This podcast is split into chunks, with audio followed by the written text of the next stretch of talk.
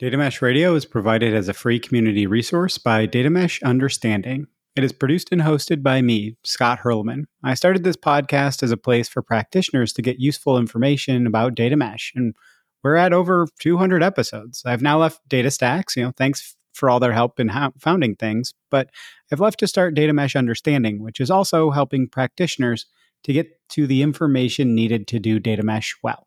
We have free implementer introduction and roundtable programs, in addition to the more advanced yet affordable offerings. So please do get in touch if you're looking for more information on how to do, how to approach data mesh. Just check datameshunderstanding.com for more info. There's also a helpful organization of past data mesh radio episodes there if you want to dig into specific topics rather than digging through 200 different episodes. So, with that, let's hit the funky intro music and listen to what you'll hear about in this interview episode.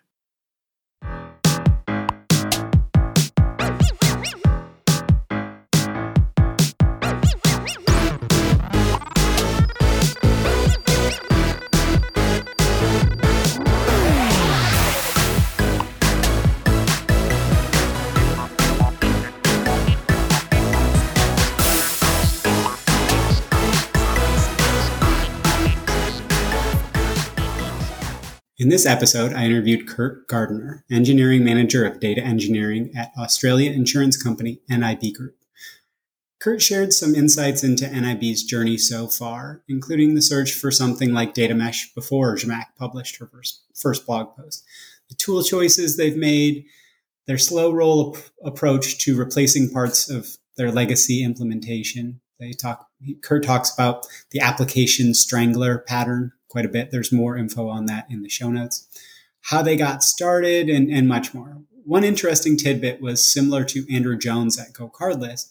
The first consumers from data mesh data products were other application engineers, sometimes of the data products for analytics purposes, but more often they could now use those data products to more easily consume something they were previously stitching together in a Frankenstein's monster type of way for their operational applications. So it just kind of opened up some more communication lanes between teams, which I think was a very interesting knock on effect of this.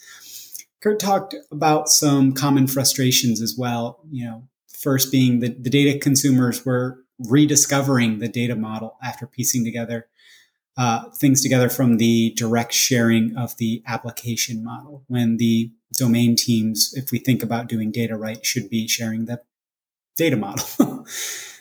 Second one would be the mismatch between learning how to get the data and how to actually use it. And number three, finding the right balance between autonomy and governance within data mesh relative to data products. He kind of said, if you're not feeling at least a little bit of pain, you probably haven't put enough governance in. so I like that kind of rule of thumb. Much of NIB's approach is to execute on the small scale tactical level while building incrementally for the bigger strategic focus. An example of that would be helping teams to design their data products somewhat manually while building the reusable tooling to make the process far less manual going forward. Start with helping today to build the automation for tomorrow kind of approach. They're building towards engineering maturity and more resilient and reliable approaches with their data mesh in general. Along their journey, there was some internal pushback from data consumers, especially those who were used to consuming from the data warehouse. To do data mesh right, we both agreed on the need to set things up so they can evolve. That will frustrate or scare some people, and it's important to work with them to see why that evolution matters. There also needs to be a high tolerance for failure within a data mesh implementation. You will not get everything right on your first go. Kurt also said some very nice things about uh, event streaming patterns, especially CQRS. You can see more info about that in the show notes if you want to read up on it more. There's there's a link in there. Some pithy nuggets of win- wisdom from Kurt that are highly applicable to data mesh in my view. The single biggest problem in communication is the illusion that it has taken place. Nobody cares what you know until they know that you care. So have some empathy, have some fun, move forward together, and understand it's a journey, it's a process. With that, enjoy the episode. Okay, enough of just me. Let's hear from our awesome guest in this interview episode.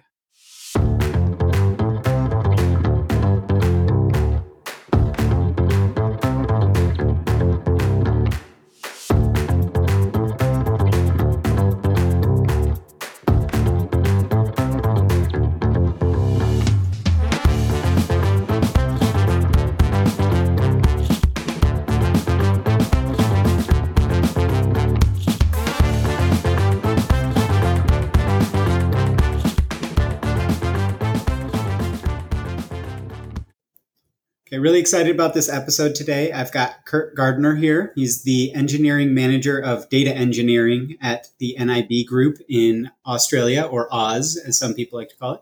So, um, and we're going to be talking a little bit about NIB's journey through trying to do the early stages of implementing a data mesh and kind of what learnings they've taken, maybe some uh, pitfalls that they've they've run across that others can avoid, and what what's working, what's not, and just a, a general conversation. So uh, really excited for this kind of format. So Kurt, if you don't mind, if you could give a little bit of an introduction to yourself and and uh, your role in the, in the, company, and then we'll jump into the journey. Yep, sure. I'm uh, engineering manager of data engineering because you can never have engineering in the title enough. I came I've been at NIB Group, actually a bit about NIB Group. So we're primarily private health insurance in Australia, but we also have a couple of travel insurance brands. We've got health insurance in New Zealand. We're looking at trying to move more into health partners, so helping people stay healthy rather than just recovery. And a big part of this is investing in, in data assets.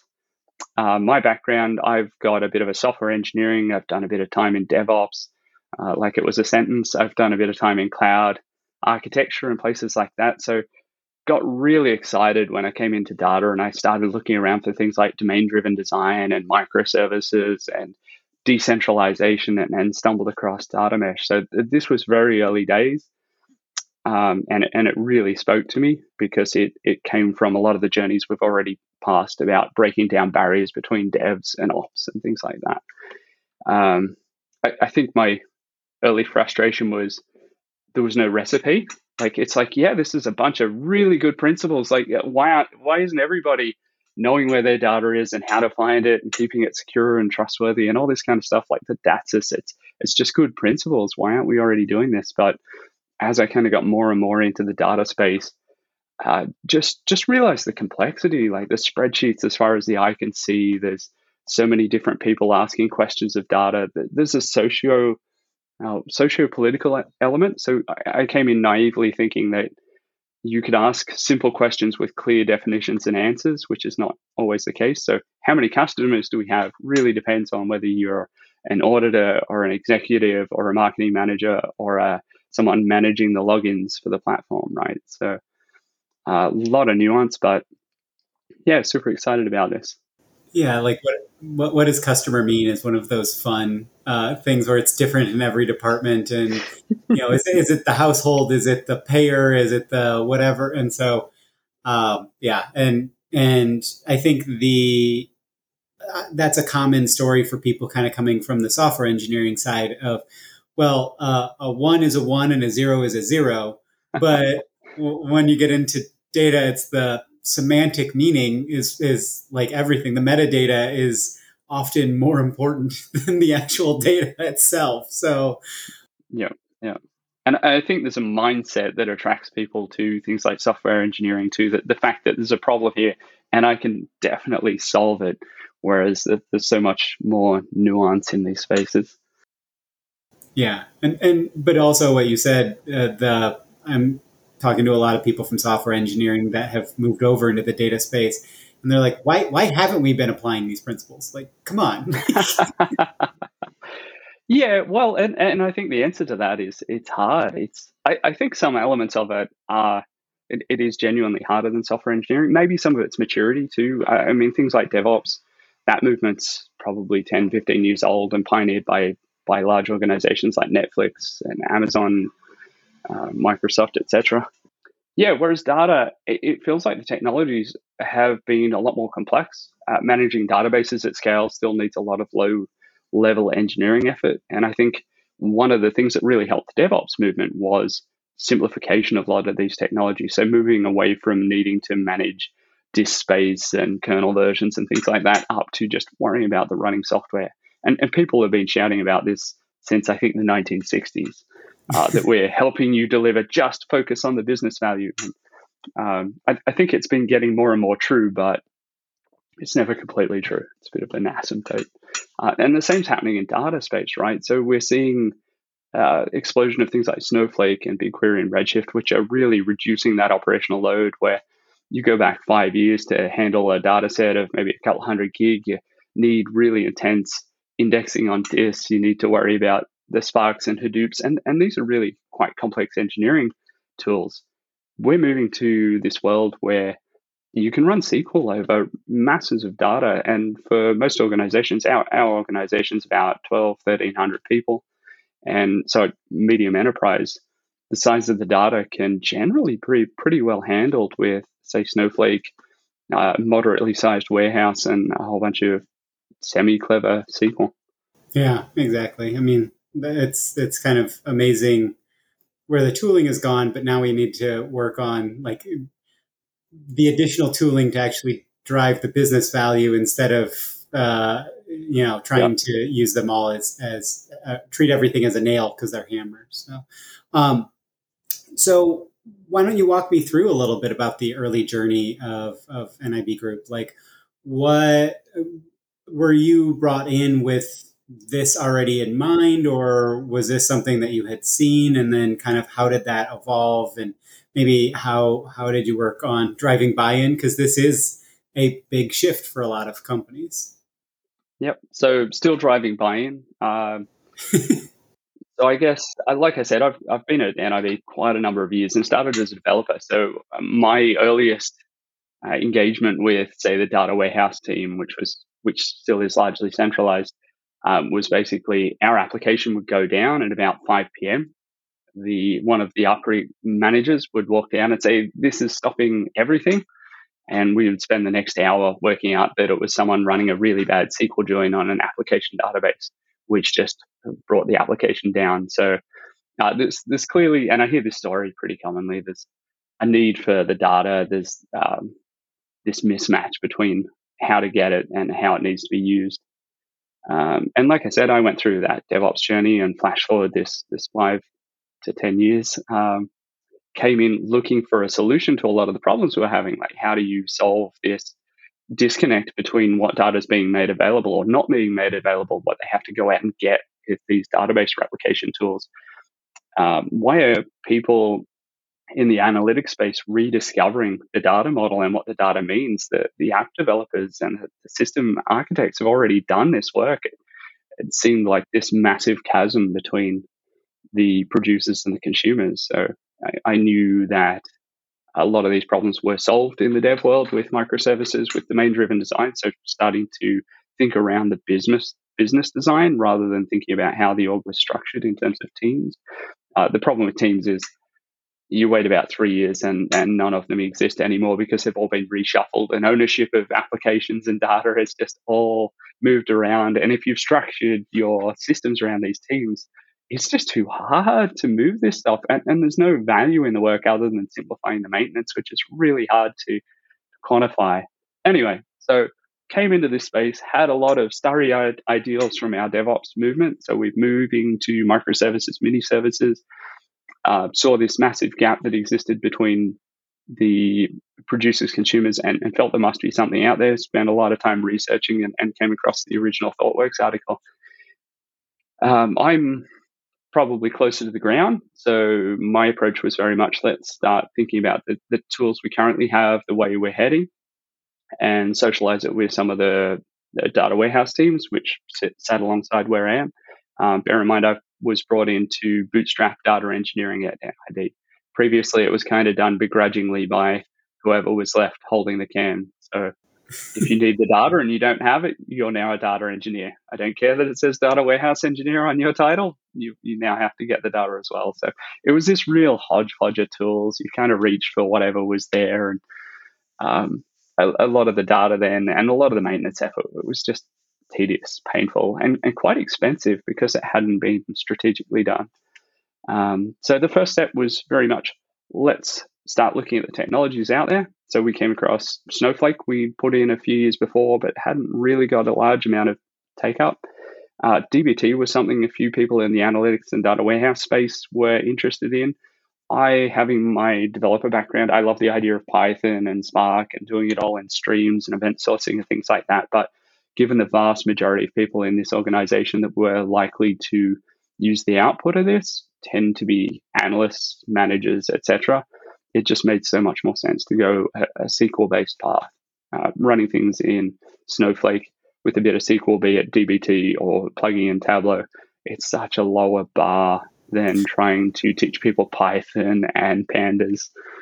Um, yeah, I, I think that visualization layer is something that we're going to see more and more because when you think about data democratization, you don't need everybody to be able to access all data everywhere. Paco Nathan talked about this on some uh, podcast. I can't remember which, but he just said, you know, the citizen data scientist. I, I hate that concept because I don't want the the exec admin to be going and doing data science.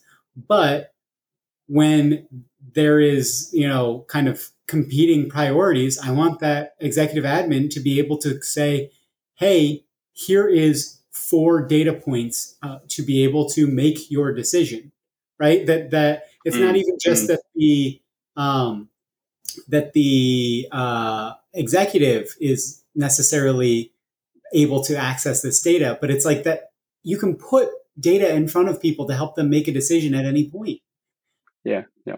And and i think it, it ignores like this I, I agree with the citizen data scientists and every analyst you talk to or data warehouse or anyone as a data specialist will say these people don't understand the difference between a, a geometric and an arithmetic mean and, and they'll trot out some kind of stats jargon and it ignores the fact that so many people are, are already finding data through whatever source they can and answering their own question and the problem with that is it's normally a spreadsheet that gets shared through email or a shared drive or, or somewhere that it, it has uh, there's there's opportunities to improve the security of it, but but data quality is unknown. The, the process itself is brittle because all it takes is, oh, that person doesn't work here anymore. They they moved on. They won the lottery, whatever.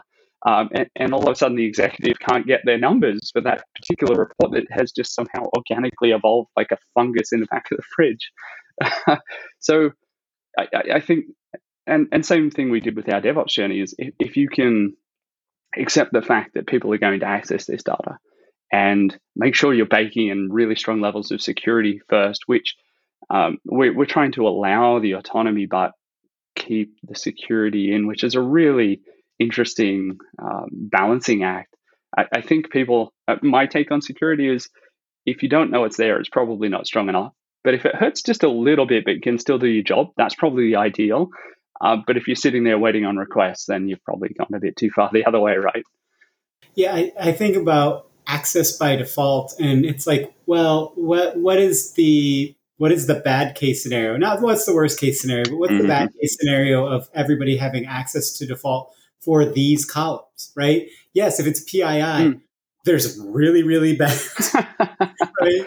Yes. But if it's not PII, then you should just have access by default for most aspects of a data product for most, because it just, but exactly what you're talking about of, um, you've, you've got to enable the, the domain teams to actually be able to, to manage those security decisions and have a, a governance team to go to when they're not sure, or that yes. the governance team goes, Hey, here, here are your flags as to, this is when you should come to us and we're not the gatekeeper we're the enabler like let's figure that out with you. But yeah it's this, it's an interesting push pull like and, and i don't think anybody's figured it out or talked about it publicly about figuring it out. Well this is still the journey that we're on and, and we're sort of we, we have solutions but because our teams are still fairly centralized in terms of data warehouse and analytics um, we've been on the journey about a year and we've started with a data product we've got a strategy which I'm, I'm kind of proud of. There's a data strangler pattern. And the idea is we're surfacing as much data as we can in the tooling of choice, which at the moment is pretty much uh, there's an element of Amazon, so tools like EventBridge and Kinesis. and Snowflake with DBT over the top. And the plan is the more we get into Snowflake, and we're using a variety of tools, keeping our extract and load to be dumb pipes. And the beauty of that is it doesn't matter that we've mixed and matched. We've written our own in-house thing for the Informix databases to us data because there's just nothing off the shelf. We've got Fivetran for a whole bunch of stuff like Salesforce because it's just such simple plug and play. Uh, we've played around with some Salesforce AppFlow connectors, which are in Amazon. Uh, we do a lot of our own EventBridge Kinesis for the in-house built Amazon hosted apps. Uh, we've got a range of other things that come through S3. The beauty of that is keep it dumb pipes, mix and match, doesn't matter. Just land the data, and then we can worry about the best transformation tool. We can worry about overlaying metadata and security at that layer. That's the picture we're working on. Do you want to um, the analogy of data strangler? Like what? What? Just so we don't have to go into super deep on it, but for if people want to look up, what's the the pattern that you're ma- yep, uh, yep. matching that off of? So there's there's an application patent from Martin Fowler again. Uh, man, uh, the group's written a lot of these, but they've got a an application strangler pattern, and the idea is a way to replace legacy technology. So a lot of organizations have a monolith, and one thing we've learned from application projects is if you try and replace the whole thing in one big project, it's going to fail. I, will make up a stat here. Something like 80% of the projects fail. They're all over budget. They're all over time. Uh, they miss scope, etc. So the idea of a data strangler pattern, sorry, the idea of the application strangler pattern is it's like a strangler fig where the fig just puts a root down around an existing tree. And the analogy is with the application, you put a layer over the top of part of the functionality. Maybe it's, say, your customer interaction piece. And you slowly put this layer over the top of all of it, much like a strangler fig puts roots down all around the tree.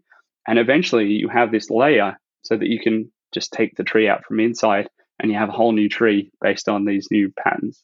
So this layer over the top now means that if everything's talking to your layer, you can take away that backend system and replace it with something new. The intent with the data strangler pattern is we have we've got a number of acquisitions. So we have different technologies from different parts of the business, depending on when they were bought, who was involved and architected at the time.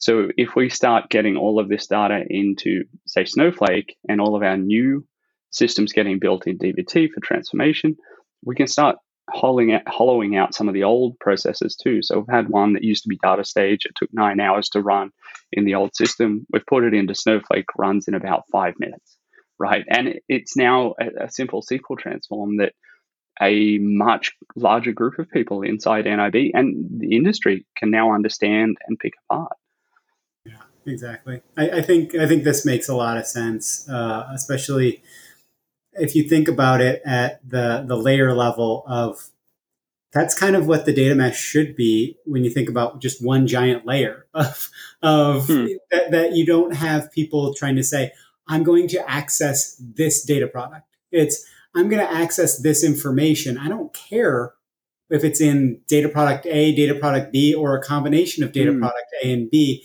like how how can we get to that experience in the like ideal state and the end state? Yeah. We're we're way, way, way ahead of ourselves on on getting there. But like when you really think about that experience, um, you know, if if you if you think about shopping uh, on like an e-commerce site, you don't care what department one thing is in versus another really. You know you might mm-hmm. be doing that for browsing but you don't really for when i i go to check out i don't have three different shopping carts. I have one shopping cart. And so you kind of have that that experience that we're going for of okay you want to check out your the data that you're going to look at and you know you're it's got explanations of what you're trying to get and why and you know the combination of that and, and yep. the analogy starts to fall apart a little bit but it's, it's like well i was going to say we've, we've got a thing called a heart smart uh, in australia where they'll compare different brands or even the nutritional information. So you can look at one and compare it to the other. And i think it's the same with data. Um, in an, an organization of any moderate size you're going to get duplication. Sorry. Uh, duplication of of uh, data in some ways, but that's when layering things like data quality checks over the top and, and metadata. So, um, something we discussed previously was these things are socio-political in nature that different departments will have different versions of customer, right? So you might actually have a data model, three data models for customer, and, and starting to make that a bit more discoverable and structured hopefully helps people understand which one's the right choice or, or which one makes sense for the problems they're trying to solve.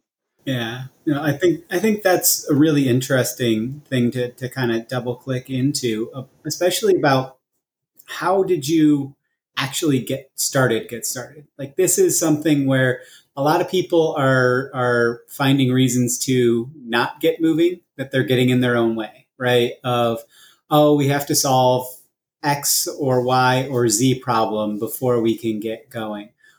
What what did you start with, and and maybe how did that go, and and what learnings would you say? Uh, here's the stuff that people should take from this, and here's the stuff that people shouldn't. yeah, don't be like us in this regard. Um, so we, it's a good question. Where did it all start? I, think a lot of it. So we were adopting new tools. DBT was new to us. Uh, Snowflake, like I said, we had but it wasn't probably a big part of our solutions. So the first step was just to start identifying some of the people that were going to be a key part of this journey, taking a solution, a project that they're already kind of actively working on and getting them to start moving it to DBT, to start exploring, to start understanding what the differences were, what the gaps were. So we did that for probably a month or two, I think. Um, and, and this starts getting people just that little bit more comfortable because you don't want to be learning to drive the car in, in the craziest part of traffic, right? You, are going to run into something. Uh, from there, we mapped out the domains because that's a key part of data mesh, understanding how that maps back to the, the systems we have and trying to identify stakeholders in the organization that are probably more interested in this, right? So uh, I spent a bit of time going around various, we have guilds, we have architecture review working groups, I, I kind of thrown this out a number of times as part of that socialization. Do people think this is madness? Will they be inclined to help? Who are my allies in this space? Um, so once you understand the domains, pull apart just what your business does. You, hopefully, you've already got some of this in terms of uh, architecture documents of team structures, and then identifying people that are a bit more open to actually working with the new technologies, the new approaches. And once you've got that, you start making sure you're surfacing the data in, uh, we've brought in a few consultants to help at times, but also making sure we're getting the internals involved because I think these projects are the more interesting ones, which is always good for motivation and, and engagement. Um, we so we picked a data product. Actually, we've picked a couple now, and went right back to the source. Started talking to the apps teams. Okay, what's your data model? What's it look like? We're also engaging with the analysts. What sort of information do you need? Um, and and what's the gaps? So we've then we've got inner sourcing at NIB, which means it's it's internal open sourcing essentially. So we've had data engineers doing pull requests on upstream APIs um, or stream publishers to add extra fields in that that the apps teams didn't realize were needed downstream or had been added on.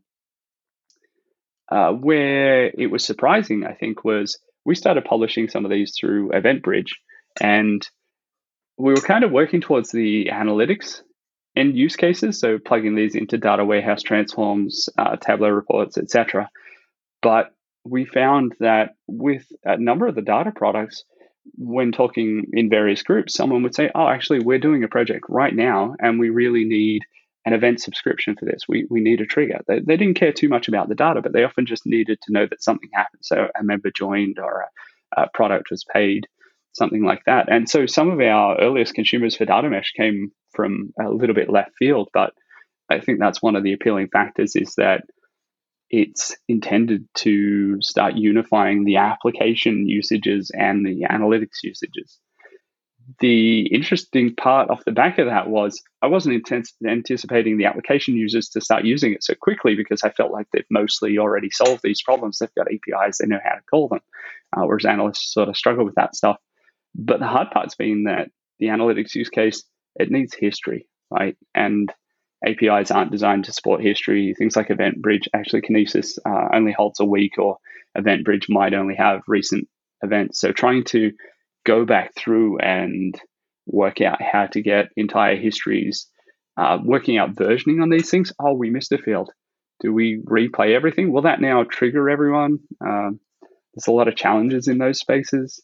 We've had just simple things like, oh, we need a new field in our upstream API. And it's like, okay, but we're a bit swamped. So it's going to take us a while to QA it. Um, but there's teams internally, there's, there's some that are more keen than others, but they're, they're definitely starting to recognize that they can add value to this process, that there are other consumers that if they start thinking about these data products in the same way that have been with APIs for quite a while now, that they can help solve more of the organization's problems. Yeah, and, and uh, a couple of those are through lines. Um, uh, I interviewed uh, Andrew Jones from GoCardless, who's not doing data mesh, but he he said the same thing about they're trying to implement data contracts, and what they found was the early consumers are these application engineers because they go, we didn't know this existed, or oh, we've been trying we've been trying yeah. to reconstruct these things from um, from scratch. Yes. And D- deriving of, or, or, deriving things, right? That people yeah. calculate things in the most unusual ways because it's almost like trying to read tea leaves when trying to work out the data and answer questions. Sometimes you you pull meaning from seemingly meaningless things. I think the one of the biggest uh, incrementals from data mesh conversations I'm, I'm having is that uh, just getting people in a room and talking to each other, mm. where you just go, "Hey, teams, you you really need to just start talking to each other." And I know, and, and but, yeah, sorry. Well, well, you were saying that the data engineering team is doing some of this stuff on behalf of the consumers are you doing that to to kind of for the initial piece or to hold their hands or to make it easier for the producers or like is is that the long term goal or are you kind of stuck in that like how do you get out of that like it's just a lot of things around that so where I'm, I'm a big fan of doing tactical things so solving for the specific use case but also strategically uplifting at the same time so we've found concrete problems that need to be solved now but we've also built a little bit of reusable tooling. We've built a new structure in Snowflake. So we've redesigned how we do our database, our schema, our um, tables. And we're doing this to build our facade, but also to give us an ability to have a lot more flexibility going forward. We're removing some of the historic uh, structures that look more like the business acquisitions than the actual business that we run. Um, I, I, see data engineering, at least at the moment, while we're building up this capability, very much as that um, central communicator, almost a negotiator between these different arms, because it, it, it, it's exactly like you said. I, have talked to analysts and they say, "Oh, where does this data come from? And what does it mean?" It's like I don't know. Have you talked to the people that you know created it, publish it? uh, no. Okay the I, I, guess the caveat there is both sides are, are super busy and there's there's quite a difference between the skill set of an application developer and an analyst right they almost talk there's a little bit overlap but it's very different subsets of jargon so data engineers are almost interpreters in that sense but, where they but, speak both languages but you are still losing that context and you're playing telephone and, and so um, I, I, talked to somebody it's who true. they, they literally created a form for uh, data request from a consumer standpoint. And so consumers are able to fill this out. And then the producers, you know, and then it, it triggers a meeting as well as the actual ask is there. So it's not just a JIRA dump on a backlog in your own context. It's mm. okay. Here's kind of the translation between the the consumer context and the producer context, and it triggers them then jumping into a meeting. And it goes, mm. oh, we're not having this back and forth, and, and the producers don't go, no, we, yeah. You know, they, they have to spend all this time to do it. And so, you know, you talked about the producers also saying, oh, we're too busy to, to do this. But a lot of them are simple, like, oh, I just have to update this schema uh, at this source. And it literally is a five minute thing if I understand what you want. Yes. But if I don't understand what you want, then it's me trying this and you say no. And then it's okay, another three weeks go by. And, You know, like there's not that feedback of, of, and getting people bought in too. Like we, we are trying to balance it. So when I say we go and, and translate between the two, that's often with the three groups in the room. So uh, some of these meetings, especially when there's clearly still a gap in understanding, we will make sure we've got the analyst that's working on this or the reporting engineer and the application teams. And, and what I'm really trying to encourage is we're, we're trying to build these patterns and reusable tooling. So we've got a few things that plug into our pipelines that just a simple Docker runs that allow the apps teams now to push data straight into Snowflake, which they didn't have before. And we're slowly getting them involved in building their own DBT transforms. One of the data mesh isms, I think, is uh, basic statistics. So if you're the team that keeps track of customer signups, just provide a few daily roundup stats or monthly roundup stats. That's what we're working towards. So given this is a cultural change, it's slow. The apps teams, if you ask them, will tell you that they're already busy and they can't possibly fit any more of this stuff into their backlogs. So the intent's to to work with them and, and just slowly introduce them to the ideas, build tooling for them to make it super easy and plug and play for the rest of the thing, and start getting them just in the same room as the, the people asking the questions. We do still do a lot of back and fro because a lot of it's still just wiring and mechanics where you are just working out which API specifically to hit. You already know which fields they need. So you only need to talk to the apps teams or only need to talk to the analyst teams to, to clarify these things.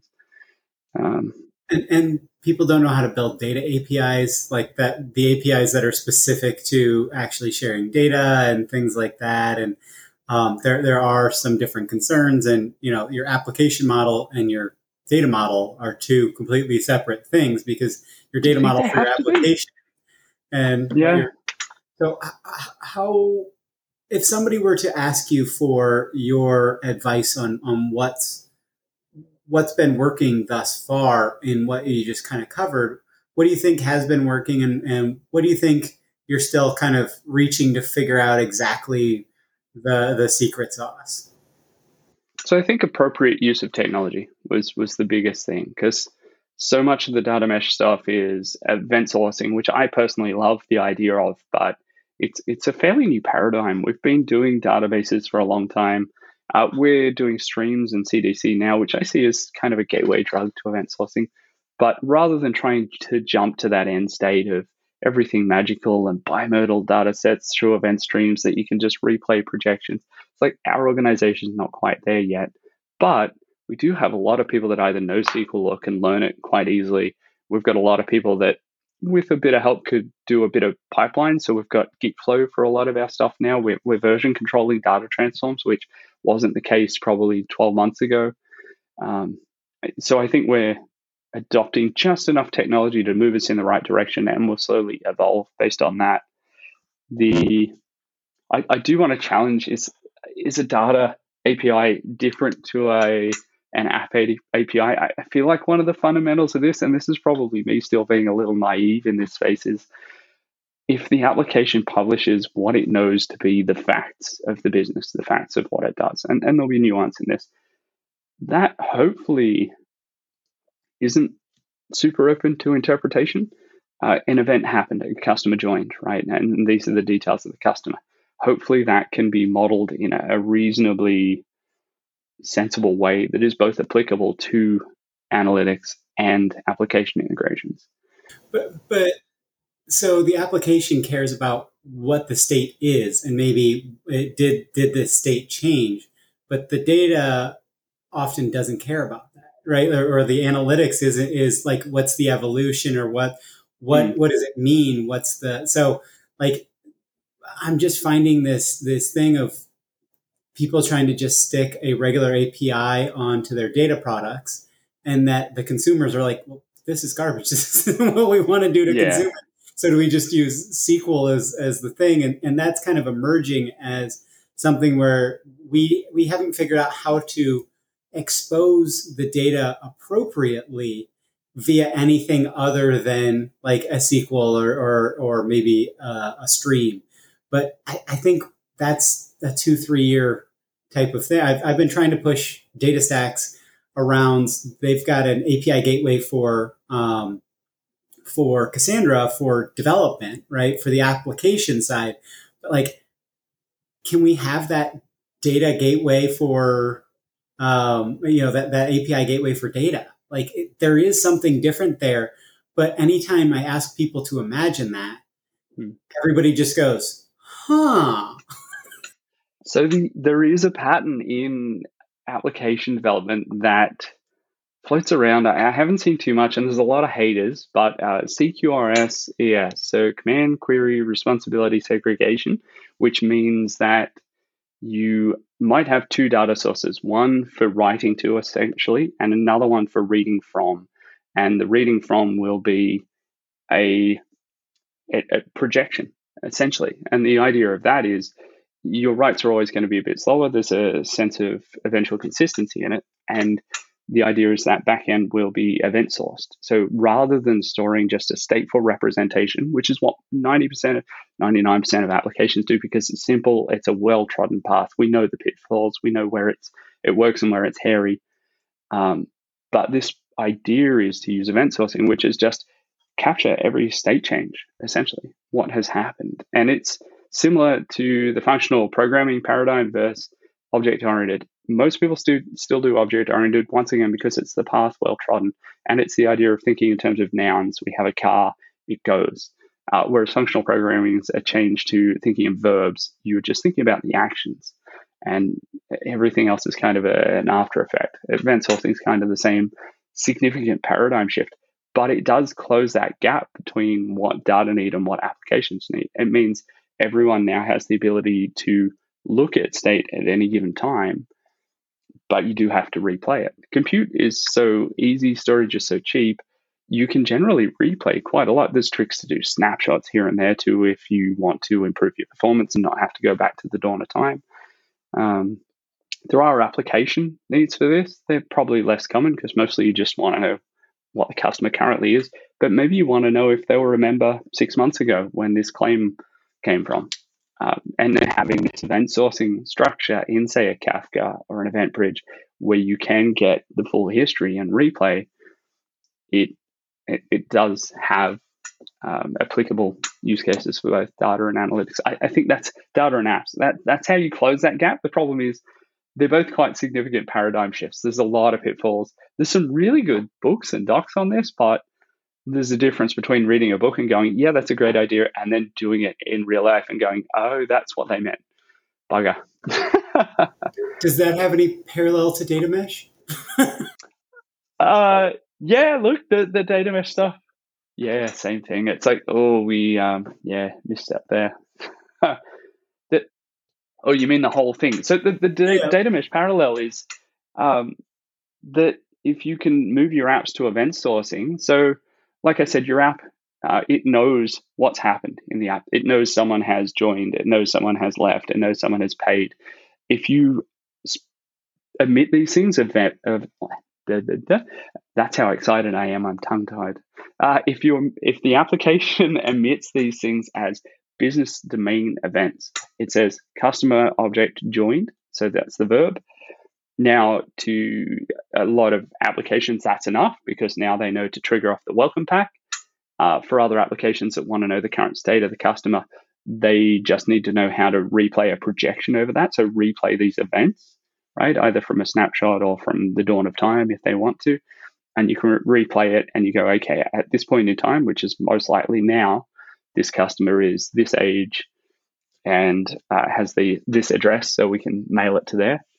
Uh, and the same deal goes for the analytics teams. They can use exactly that same series of business events and say, okay, as of the end of financial year last year, we had this many customers, right? Because you just replay to that point in time.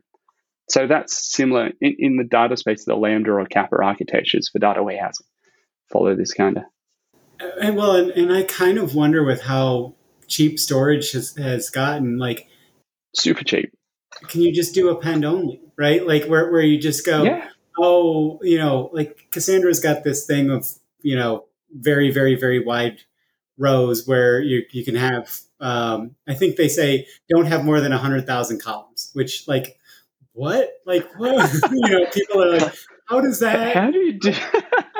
right and it's very sparse and it's not that the, uh, there's a, a null value it's just that the value doesn't exist and so it's not like it's is or not or null. It's just like, oh, there's just a lot of these things where the column just in that row doesn't exist. And so, um, you know, is that how, how people should start to model it or that you just kind of append only or that you say, okay, this, this, um, person, we're going to have the same ID, but that's not the unique identifier. The unique identifier is, is the action and that the ID can be reused.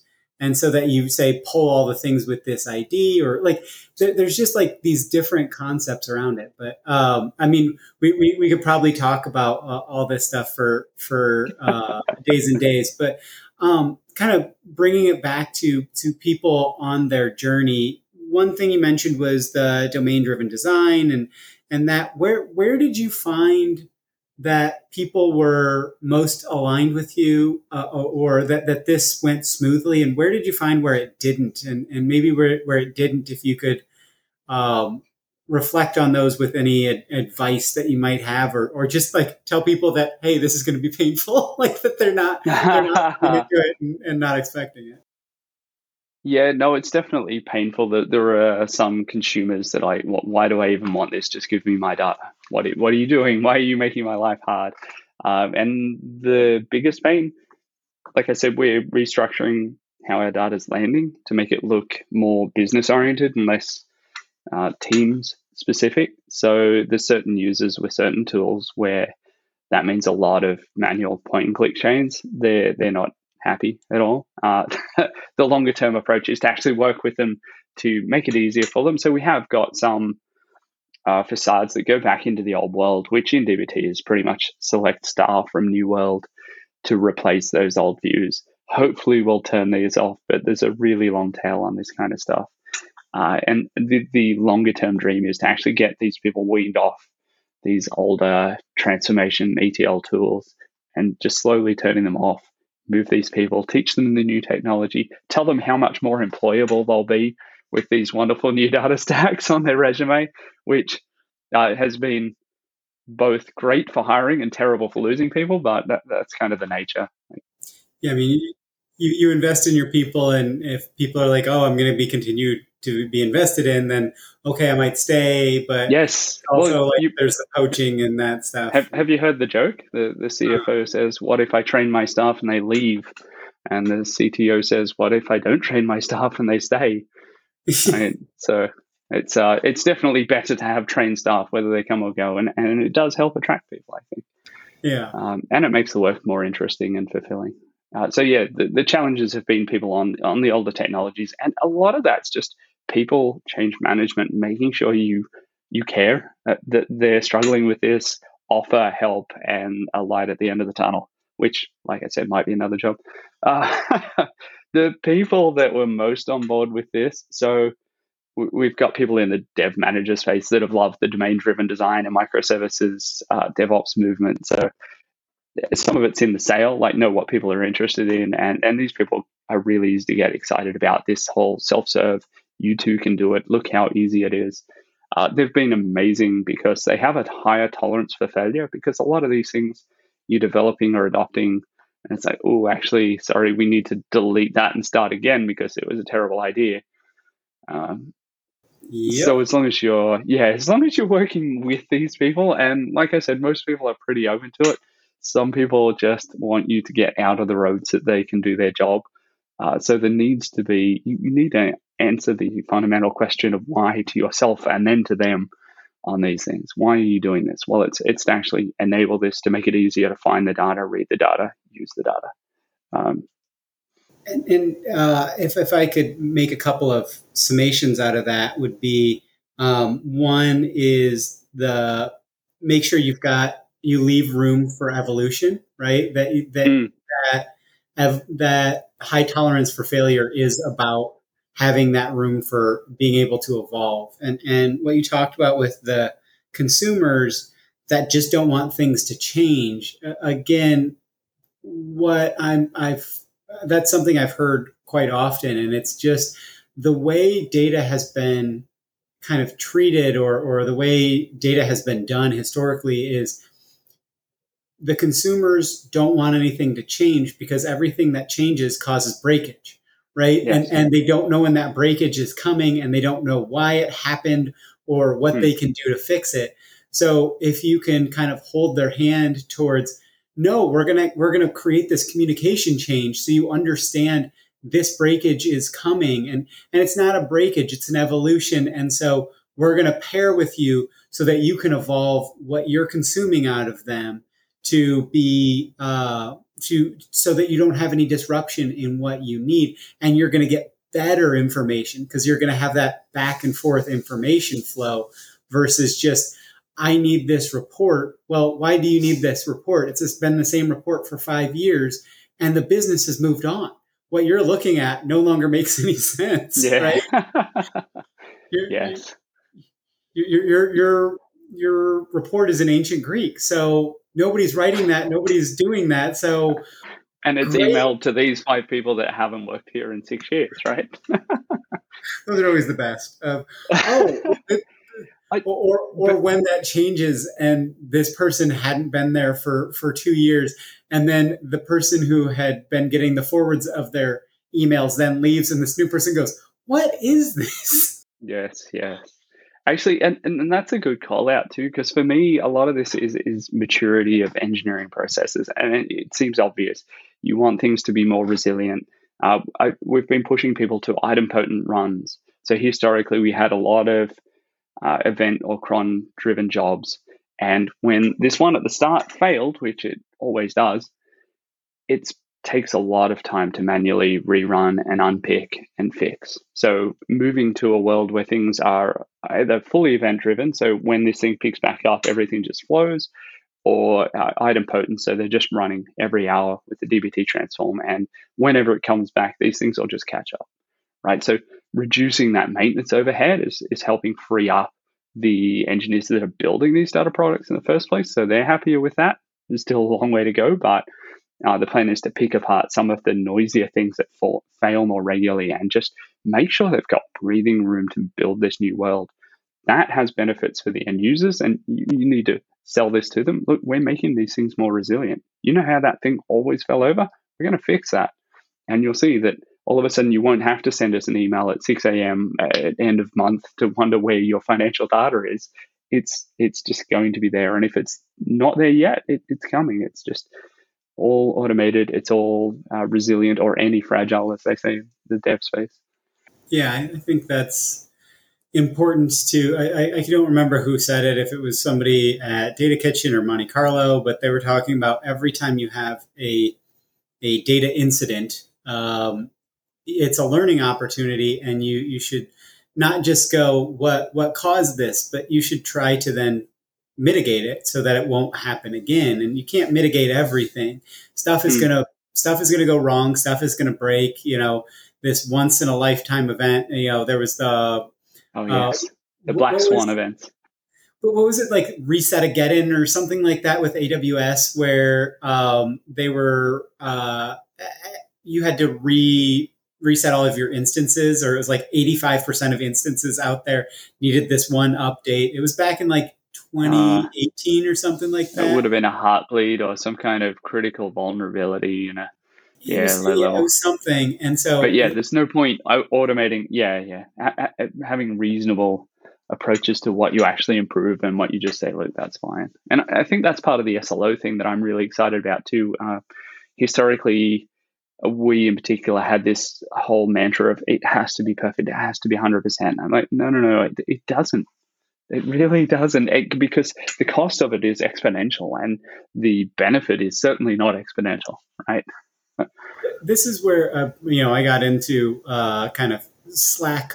I would say Slack fights, not just uh, disagreements, but Slack fights with folks um, about data mesh supporting um, real time consumptive requirements. Because if you have that real time consumptive requirement, especially for every data product, right? Like one offs or whatever, it's like, okay, probably shouldn't, but it's okay, you know, that they're consuming at the mesh level, but really they should just be having an API and blah, blah, blah. But, um, but if you're trying to say that every single product sh- should have that, the cost requirements just become astronomical. And, and if you, don't cost from an engineering perspective too, right? Because Yes. this is still a difficult 100%. problem to solve. And and I, I I had real existential issues with this early on because I came in saying the technology's there, we should be doing near real time for everything. It's so possible with uh, we'll just do event sourcing and, and then realized that it needs all of the applications to be written and most of the organization to be retrained and decided to tone it down a little. And it's like, yeah, no, you know what? Maybe OWL is good. We'll just do DBT. Everyone can do it. And it, it is the reality. It's it's perfectly fine. And um, much like organizations like um, GitHub comes to mind, where they do things like Rails, and everyone's like, "Oh, it's so slow," and it's like, "Yes, but that only matters in this tiny little subset." And once you do the the good enough, you can get eighty percent of the work done with twenty percent of the effort, and then you find those little edge cases where no, actually, we do need real time for this. Okay, throw your engineering effort there. Don't try and build a spaceship of complexity for every use case. Keep it simple. And I think that's been something that's really helped our adoption is just picking technologies. Uh, And DBT is amazing. I, I shouldn't gush over it, but I, I just love the the simplicity, but how it evolves on technologies like SQL that people already know, especially now that tools that the big cloud warehouses can process so much more data. Yeah, and I, I kind of wonder specifically about DBT is because it's such a, a, a GSD tool of a get stuff done. Is it that thing that that's that's sticky when you talk about scalability, right? When you talk about, hey, we're going to be putting this into code, that this process is code. Is that something that that that sticks there, or is it just something that we can just entirely do uh, from a code standpoint, or do we just uh, we just have some kind of orchestration that just kicks off the DBT job and we don't care, right? Like I- think Yeah. that's probably where it goes, but I also am kind of like, eh, it could be that it's it's something that's that's very data engineering focused. Um, so uh, as we're getting, we're you know been an awesome conversation, but we're getting towards time here. Um, one thing that I wanted to talk about was um, the workflows of the people that you're um, working with, right? Like Bente Bush was on, and she talked about um, part of the self-serve platform for the producers. She's making sure that there are people who've done the software engineering side and not just the data engineering, and that they're people that who have built the application platform are very familiar with the software engineering workflows. And you kind of talked about these differences in in communication and workflows and like what people really want. Like we've talked about it a little bit, but do you have any advice on what what are your recommendations there to kind of get people into the room and then get people out of the room with some value add that they they they came into the room into the conversation or whatever and then after the conversation they're more bought in or that you've added value to them so that you can continue to scale the process Yeah, the the important part there was understand people's processes. Where we're trying to definitely build a platform, not just solve other people's problems. Uh, The idea is the platform is so much more scalable because as you add new applications teams, they they now have the tools to do it themselves. Um, and that was understanding okay, who are the people producing this data? How do their workflows look? How can we integrate this in as low frictional way as possible to make sure they're able to produce stuff to say Snowflake or EventBridge. So working with them directly uh, as part of the dev flow to build the patterns and then stepping back to mature that a little bit and spread it out to the other teams to make sure everyone's comfortable and it works for everyone. We've had a few missteps there where we've done some significant rewrites of a few components and, and maybe broken a few things outside. Um, so uh, I think the, the main lesson there was make sure you communicate that things are changing and you react quickly. If you do break other people's stuff, make sure you're very responsive to that because uh, it's not um, whether you break things, it's so much as how well you react when you do. I think that's inevitable. Um, in terms of, sorry. Oh, I was just say, I think intentionality around everything and, and empathy. Like, just, yeah, empathy. Just... Oh, it's such a big thing, right? Nobody cares what you know until they know you care. I, I think such a lovely way of phrasing that. I've got a cliche for every situation, Scott. uh, I, I, I, might tattoo that one on. I think. I think that's Sorry, you, you were you were gonna continue in, in reverse, on. so you can see it in the mirror in the mornings. I'm just thinking of Karen in, in Mean Girls, where she puts the K on and it's it's backwards. and misspell a word, so you get um, up on all the Instagrams and TikToks. Yeah, I guess the other the other side of that is tying the, the, the consumers into that, and one of the big things early on was just helping bring developers and analysts into the room because um, software developers often didn't realize how much things they changed impacted these downstream workflows and, and quite how many people within an organization were impacted by simply adding a field or renaming one or, or changing the values in it. So just building that little bit of awareness like that that's pretty standard change management stuff and, and making sure their managers and the, the managers and managers are aware of this stuff and we've seen some people go, you know what, we need to treat data as, as more of a first class citizen. And it's like, great, data engineering will be there to help consultant and the broader data platforms team. So his analytics engineers, if you need help modeling anything or you need to talk to someone that might be using it, I'm I'm happy to just get people in the room and start the right conversation. So a lot of it's just facilitation and um, joining the dots. Yeah, and I think uh, Max Schultze had talked about this, and, and it's a through line in a lot of this of that they can't care. Application engineers can't care because they can't know what changes are going to break. And mm. so when you you can't just go to them and say your changes are breaking everything.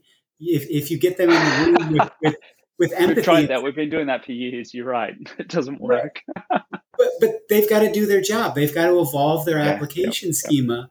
So like if you can work with them and say like how can we make this so your changes don't break these downstream and that that people really do care about these changes like yep. the more that you can get them to actually have that empathy because it, otherwise they're they're in analysis paralysis if they have that empathy but they have no idea what they're going to break then they're like i'm just you just put so much stress in my head that every change is going to break all this stuff yeah. but eh, I, I, have a job. I can't worry about that. And, and you're right. So it's coming in with solutions. And I think emitting things as streams, like we're trying to wean everyone off this whole database replication. Uh, Sam Newman's building microservices has a whole here's how you can integrate. And the worst option is integrating at the database level because it's an implementation concern. You see so many things that were never intended to be seen. And if you want your teams to be loosely coupled and, and fast moving, uh, that that's really not the way to do it. So making sure anything new we're building is is providing an event stream, and then making it easy for that to ingest into Snowflake and build transforms over the top. Um, that making sure we have that happy pathway for as close as we can get to data mesh, which is really lightweight pipelines with very little transforms in them, but then also helping people that aren't quite there yet so we do still do database replication where there's not enough time in the application team and we're clear about, okay, this is where your pitfalls are. This is why this is a bad idea and why you should put some time in the calendar to, to work towards other less coupled approaches. Uh, I think, yeah, like I said, building that awareness, showing people patterns and, and the way forward and, and helping them build and develop these things, giving them other people who have walked that path um, so finding your pioneers and then helping them coach the, the settlers and the town planners that come afterwards. you do you do really have an analogy for everything. so um, so uh, you know as we're wrapping up here, uh, I'll drop your preferred contact information in, in, the show notes. Is that can be LinkedIn or like how do you want people to reach out to you, and, and what do you want them to reach out to you about what, from everything we've talked about today? Yeah, look, I'm just always up for a, a, conversation on all of these sorts of things. Like if you're curious or, or got ideas about anything that we seem to be troubling about, feel free to send it through. And if you don't hear from me, it wasn't appealing or I'm busy. So keep trying until stop. but yeah, LinkedIn's going to be your best bet. And I'm assuming NIB Group is hiring, and that uh, you're. Oh yes, you're I have a data engineering role. It's on Seek. It's probably on the NIB careers page. It's it's probably in a few other places too. Uh, we we're hiring software engineers. Uh, it's a great place to work. Like we're big on autonomy. We've got a really good work from home culture.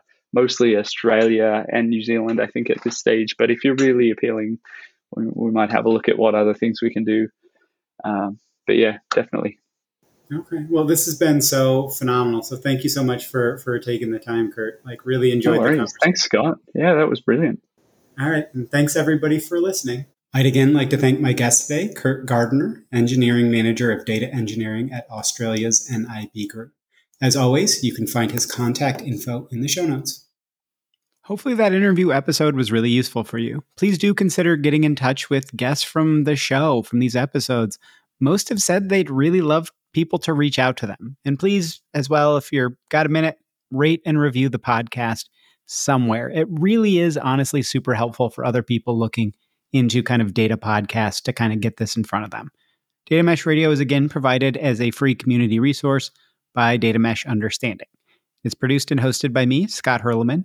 In April of 2023, I left DataStax, who were wonderful in getting the Data Mesh community stuff started. So give them a shout for streaming and real time AI needs. But I left to start my own industry analyst kind of information as a service firm. Our offerings are affordable and you can do them on a one off or a month to month basis. You know, read kind of throw it on the credit card. Don't worry about like going through purchasing and things like that.